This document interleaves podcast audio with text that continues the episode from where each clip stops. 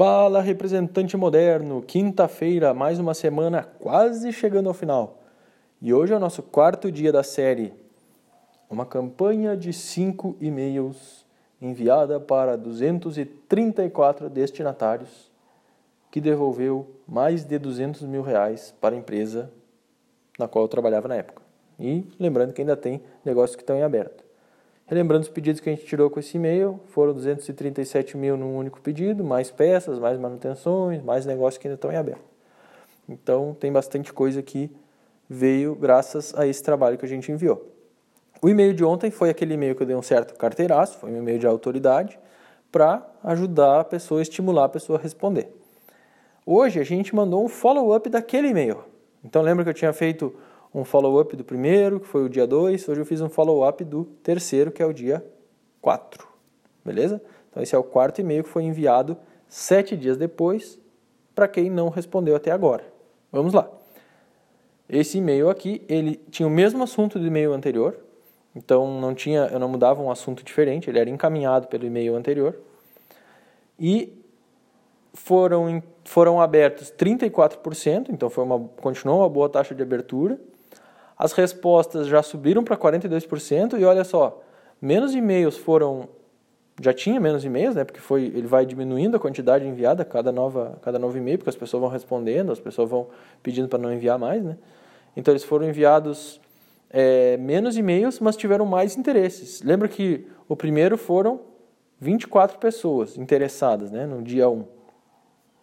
No dia 2 foram 6, né? No e-mail 3 foram mais 6 e agora no e-mail 4 foram 10. Ou seja, 77% dessas pessoas aqui, elas resolveram, né, vou, vou ouvir o que esse rapaz tem para falar, se interessaram.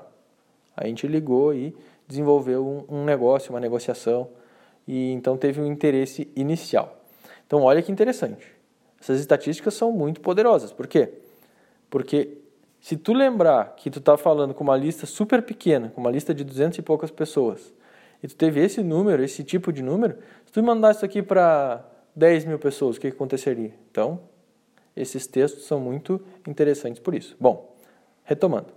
O título era o mesmo e o, o assunto, o, o corpo do e-mail era o seguinte: Oi, Fulano, tenho tentado falar contigo há vários dias.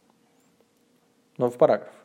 Eu estou insistindo pois realmente acho importante conversarmos sobre as novas máquinas aqui da minha empresa, sobre as novas máquinas aqui da minha empresa.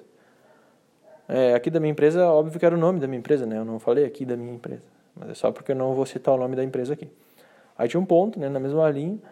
Como temos criado muitas soluções diferentes, acho que alguma delas pode ser bastante interessante aí para a... E eu botava o nome da empresa dele. Lembra do, do Itaú, né, que eu estou sempre falando eu não estou ganhando nenhuma porcentagem do Banco Itaú, na verdade eu nem gosto do Banco Itaú, porque eu tenho banco digital, né?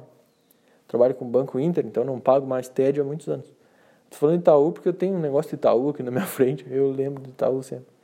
Mas, enfim, eu vou falar outro do banco aqui, só para você não achar que eu tenho preferência. É, pode ser bastante interessante aí para o Banco Inter. Pronto. Tem seus minutos hoje à tarde para eu te ligar e falar rapidamente sobre isso?